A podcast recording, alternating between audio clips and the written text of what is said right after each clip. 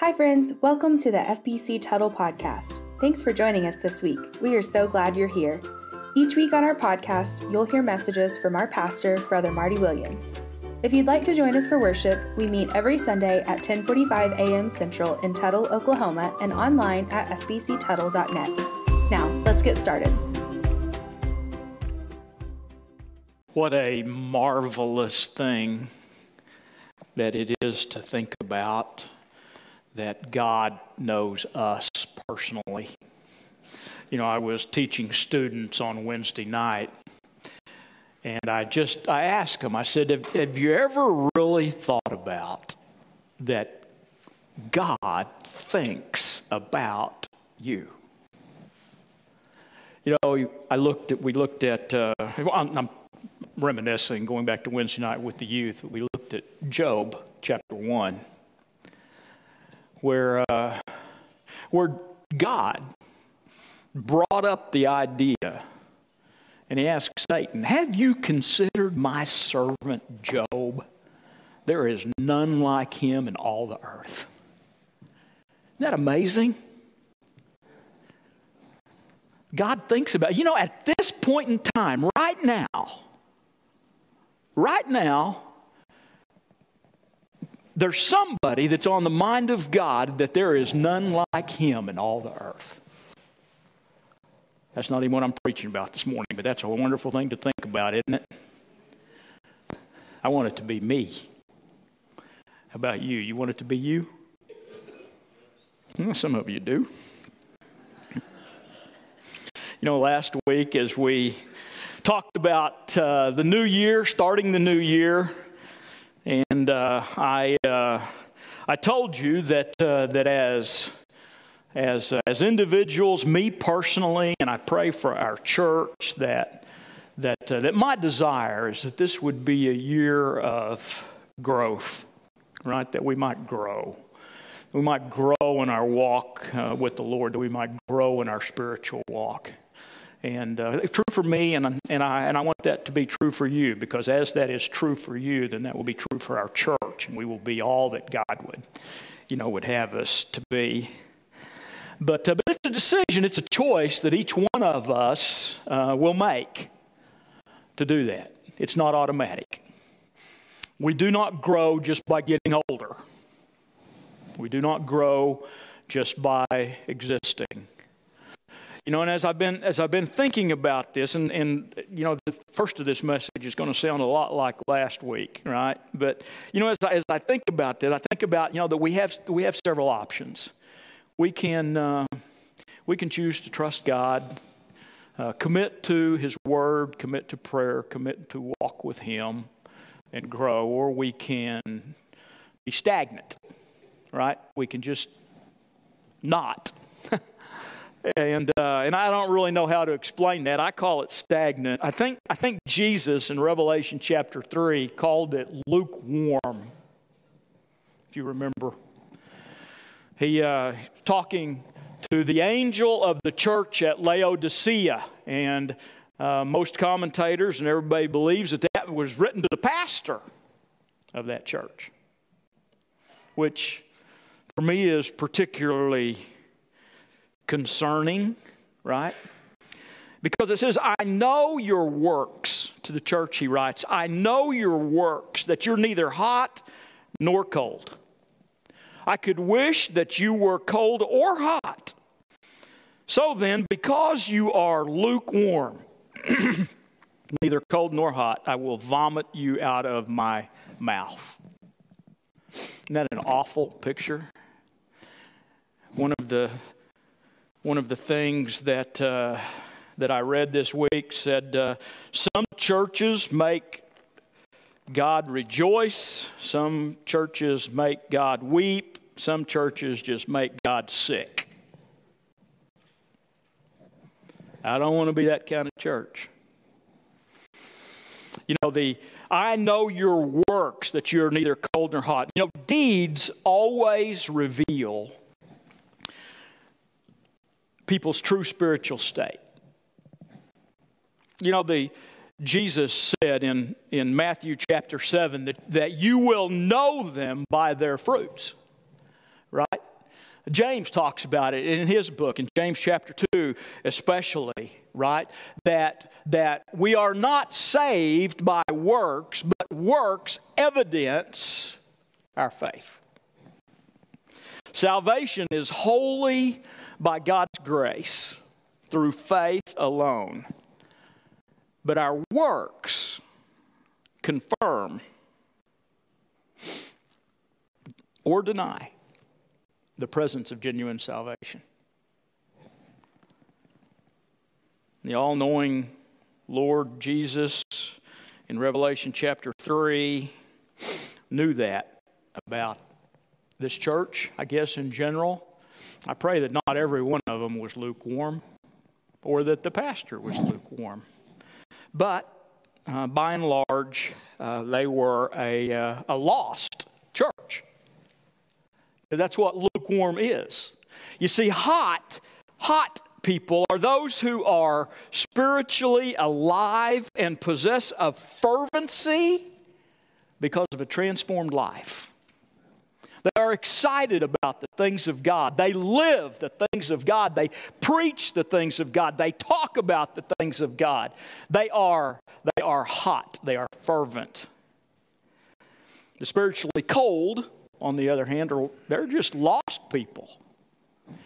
But they don't even pretend to be saved.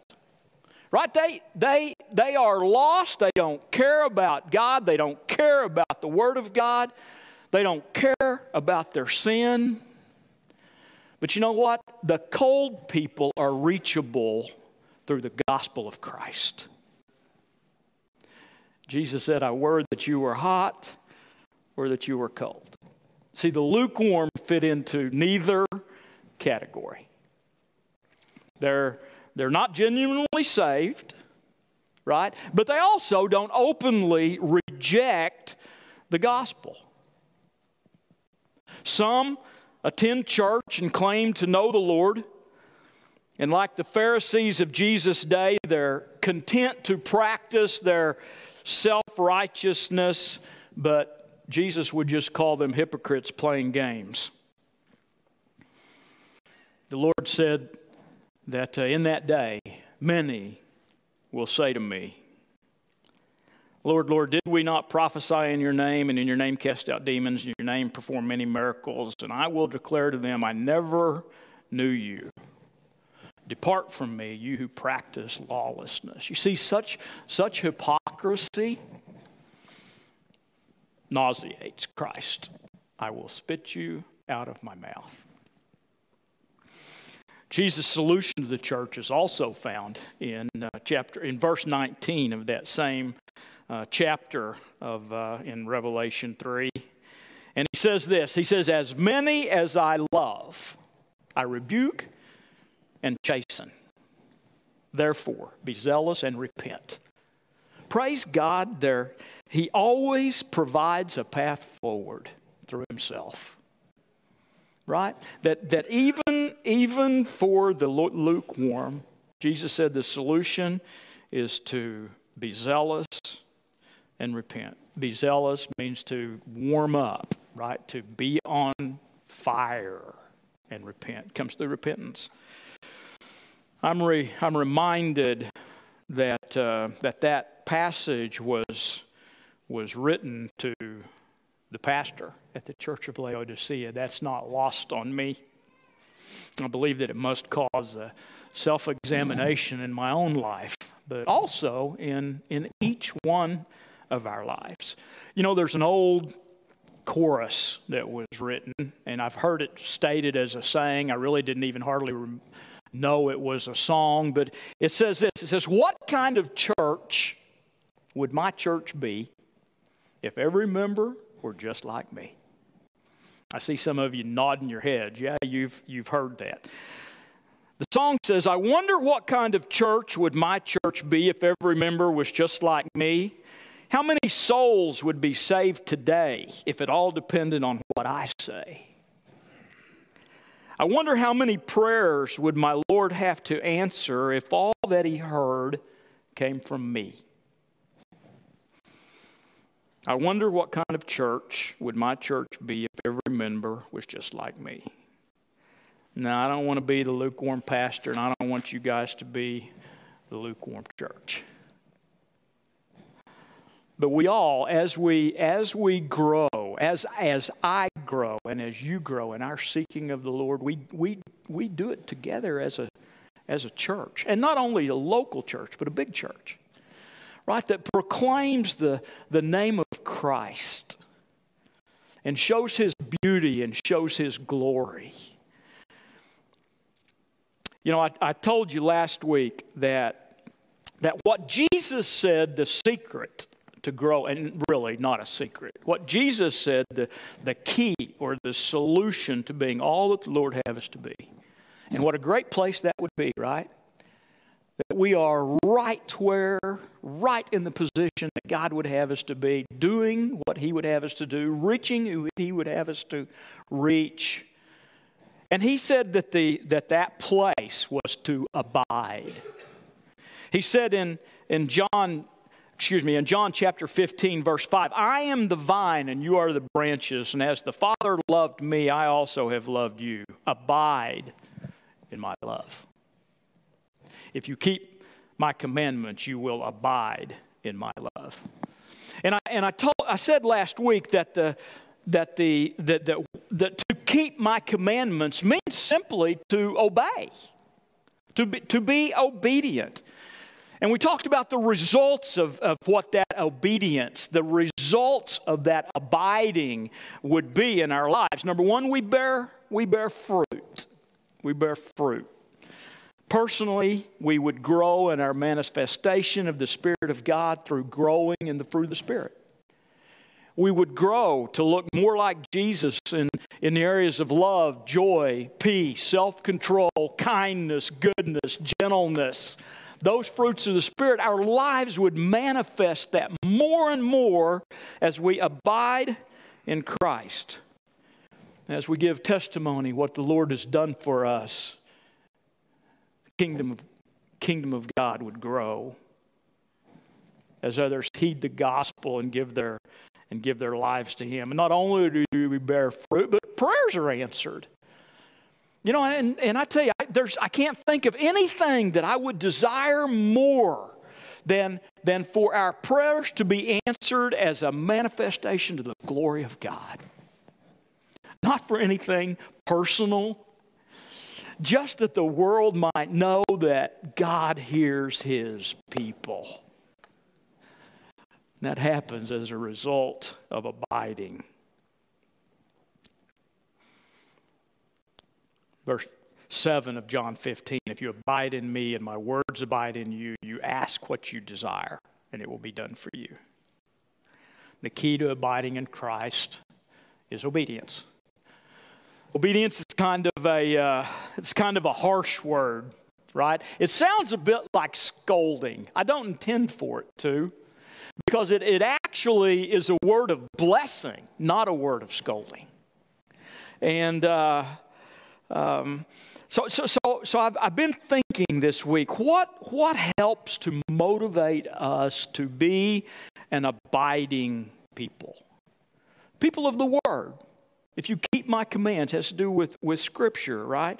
Uh, uh, what helps to motivate us to be abiding people? People of the, of the Word that, that do what Christ and, and His Word and the Holy Spirit that is within us, uh, He would have us to do, right? What would motivate us to do those kind of things? And, and obviously, the first thing that came to mind is love, right? I mean, even Jesus, even Jesus said that, right?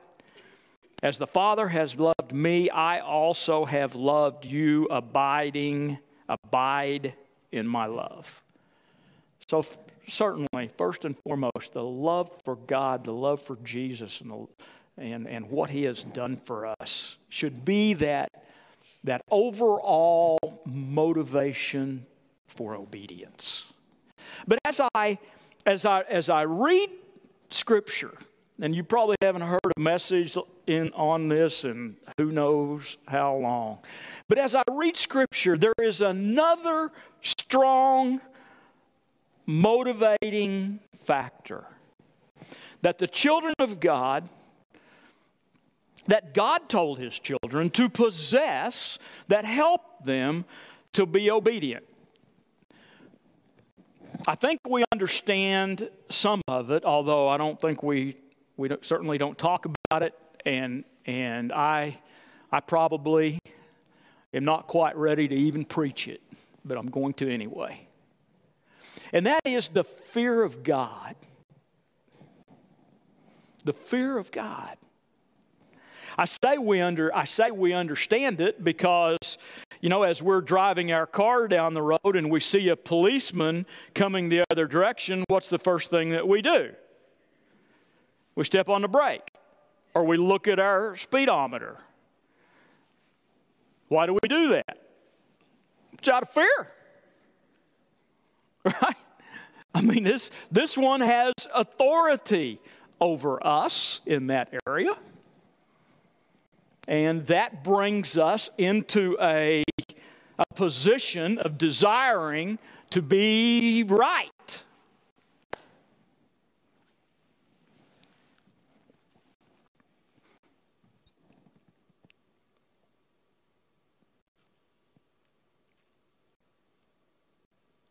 Motivation to obey, being fear of the Lord, the fear of God the fear of the Lord.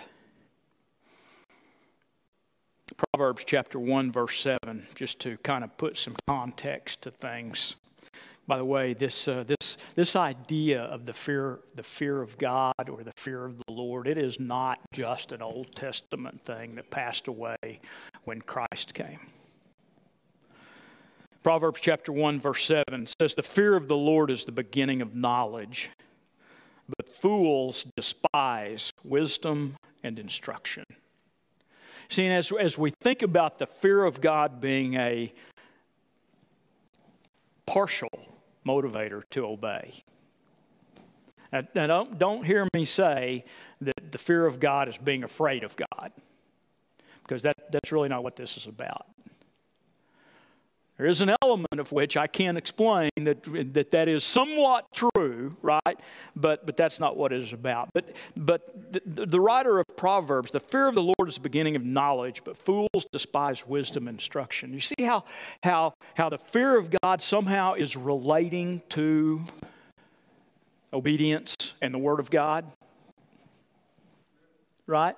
Um, Psalm 111, verse 10 says this The fear of the Lord is the beginning of wisdom. A good understanding have all those who do his commandments.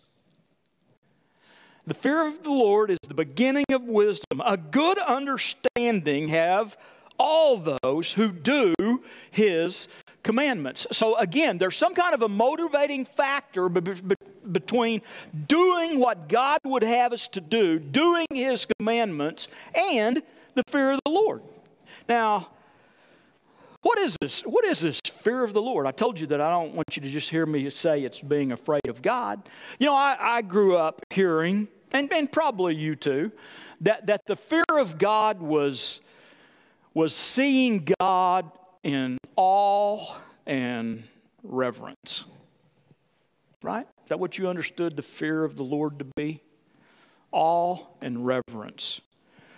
But, but I think that we need to understand what is at the, what is at the core of seeing God in awe and reverence.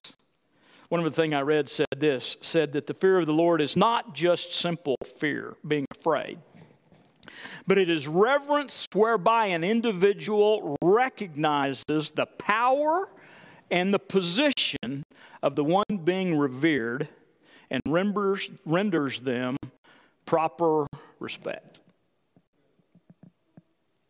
It is, it is seeing God and his power and provision, position, and then rendering proper respect to him. You know, the, the wisest man that ever lived, uh, according to God, the wisest man that ever lived, Solomon, wrote a book at the end of his life, primarily to warn the young people of his kingdom to avoid walking through life on the, on the course or on the path of human wisdom. right? But he exhorted them to live by the revealed wisdom of God, right? I mean, that, that's a synopsis of the book of Ecclesiastes, right? And in the book of Ecclesiastes, Solomon closes out the whole book, right? Wisest man that ever lived with this. Let us hear the conclusion of the whole matter. Fear God and keep his commandments, for this is man's all. And then he gives an idea, he gives a glimpse into what is at the core of fearing God. And he says, For God will bring every work into judgment, including every secret thing, whether good or evil. You see, somehow, some way, what is at the core of a, of a healthy fear of God is understanding and recognizing that one day we give an account for everything we do. For every idle word that comes out of our mouth, for every deed done in the flesh. Now, I, I this, this is where I have to hear you. I have, you have to hear me say that I am not just I'm not just talking about being afraid of God because I, I know, right? I know Romans chapter 8, verse 1 and 2, right? Where it says, There is therefore no condemnation for those who are in Christ Jesus, who do not walk according to the flesh, but according to the Spirit right? I know that there is no, we're not talking about a condemnation to hell as being a motivation, that fear of God being a motivation for the believer. that, is, that's not, that's not what it, that's not what it's about. But, but it is, it is about a, a healthy fear of God because we love God, right? Part of a way that you know, the, the other side of the coin from love is often a sense of fear. I mean, I, I, think about my own, I think about my own life, right? And how, how I was raised and grown up. I, I wanted to please my parents. Primarily because I loved them, but there was also, right, a little, a little sense of fear. I did not want to live in a disapproving way. I did not want them to be displeased with me right? Because I loved so much, I didn't care what most people thought, but I did them because of love and fear. Somebody give me an amen or at least acknowledge that what I'm saying may make a little bit of sense. I miss Lloyd back there. Not really. I know, I know that um, this command to fear God. Um, another word we hate, command, right? This command that we have to fear God is uh, is a is a, something that is, I think, difficult. And uh, you know, if, if we're saved, Jesus paid the penalty for our sin, and we and we have a righteousness that in that position that never goes away. Right? But, but that position, that righteousness that we possess, should cause us to want to live a life in the spirit and not in the flesh. Now, the flesh always exists, right? But also know this sin, although it always exists, always offends a holy God. Always. Walking in the fear of the Lord is not just an Old Testament doctrine, you know, that I've read in Proverbs and Song. In fact, what got me thinking about this whole idea came from a, uh, come from a text in Acts. As I, was, as I was thinking about growing in the Lord and our church growing in the Lord, I, I came across this passage in Acts. It's in Acts chapter 9, verse 31. It's a tremendous verse that kind of sums up the, the churches that, uh, that were at the early church. And it says, Then the churches throughout all Judea and Galilee and Samaria, which was the, that was, that was the place of the early dwelling of the gospel, right? It said they had peace and they were edified, or they were built up. They had peace and they were built up, walking in the fear of the Lord and in the comfort of the Holy Spirit they were multiplied, they grew. Part of the reason that they grew is they walked in the fear of the Holy Spirit. So I started me looking at okay, what what does this walking in the fear of the Lord? What does it mean? What is it? And and I'm not sure that I still know. You guys can probably help teach me that as you meditate and think and and study on it. Um, but one of, one of the well known stories of the early church is found in Acts chapter 5, and, and it has to do with fear too. You remember the story about Ananias and Sapphira, right? Scripture says in Acts 5 But a certain man named Ananias with Sapphira, his wife, sold a possession, and he kept back part of the proceeds. And, and by the way, there's nothing wrong with that right? Nobody told Ananias and Sapphira to sell all that they had and give it to the church, right? That was not an expectation that was on them. Um, but he kept back part of the proceeds, and his wife also being aware of it, and brought a certain part and laid it at the apostles' feet. And Peter said, Ananias, why has Satan filled your heart to lie to the Holy Spirit and keep back part of the price of land for yourself? While it remained, was it not your own? And after it was sold, was it not in your own control? Why have you conceived this thing in your heart? You have not lied to men, but to God. You know, I thank God that I don't have that kind of discernment. Honestly. You know what I mean? I mean, that, uh, that was a tough place, I think, for the Apostle Peter, who was the pastor then, to, to bear. But for some reason, God gave him insight into the motivations of Ananias and Sapphira. And it was a motivation to deceive, to not give all of themselves. I mean, I, it was to appear, appear better or more than they were. Do you see how simple that sin was? To appear more than what they were. They, they didn't give all of themselves to God. Right? Have you not lied to men but to God? And then Ananias, hearing these words, fell down and breathed his last. the next, next verse says this So great fear came upon all who heard these things. you think so? Great fear came upon all who heard these things. Do you think, you think the rest of the church was motivated? To be honest and truthful and forthright before God and before Peter?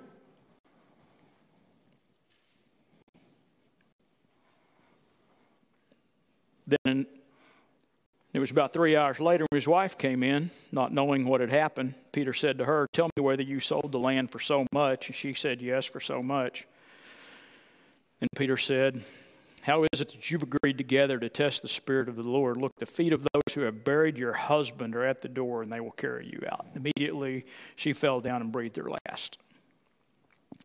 Young men came in, found her dead, carried her out, buried her beside her husband.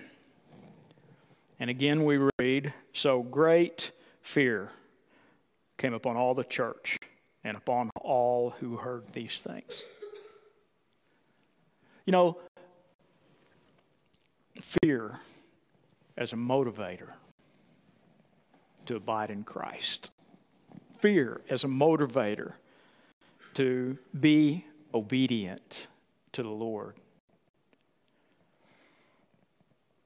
We haven't seen anybody keel over and die as a result of not being truthful, right?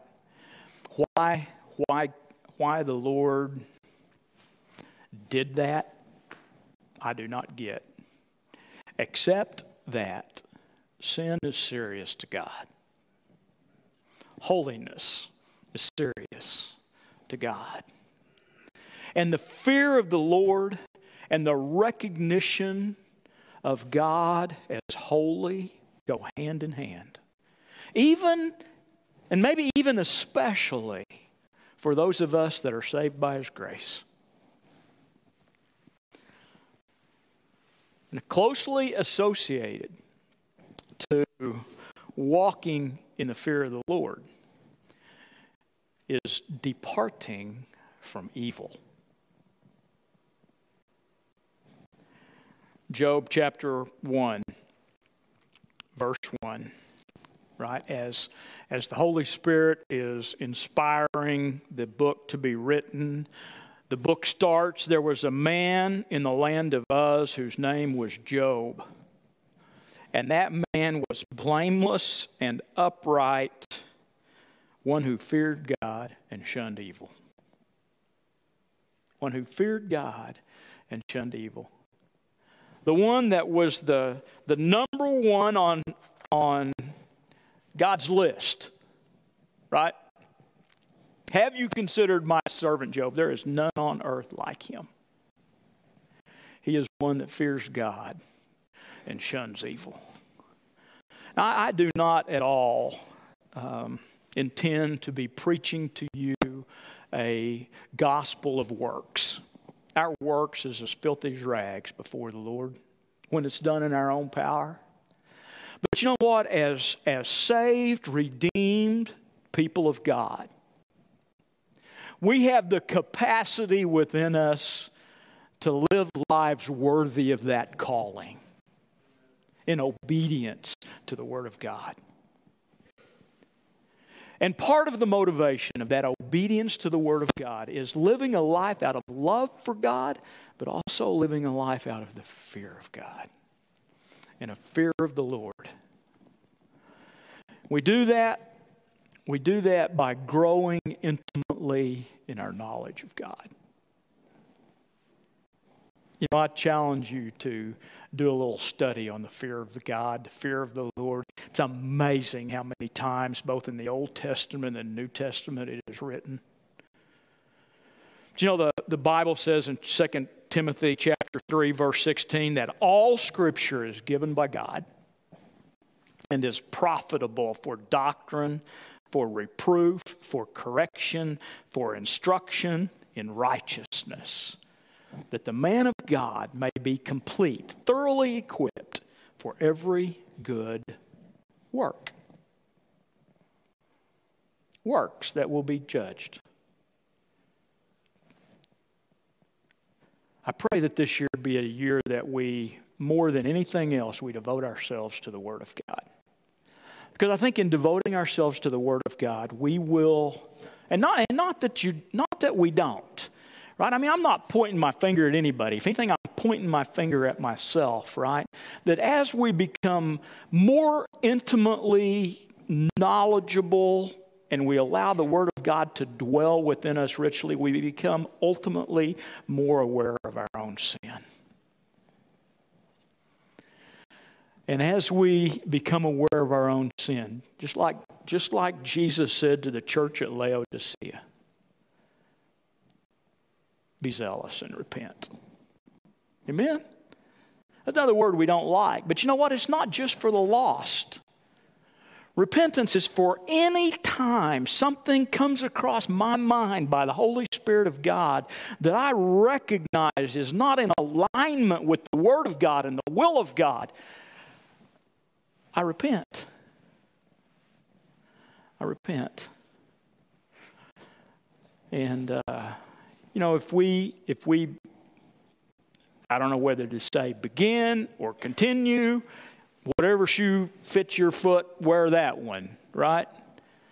But as we begin or continue in a, in a life of growing in our knowledge of God through Scripture and in repenting, when the Holy Spirit brings sin across our path, we grow in our likeness to the Lord Jesus Christ.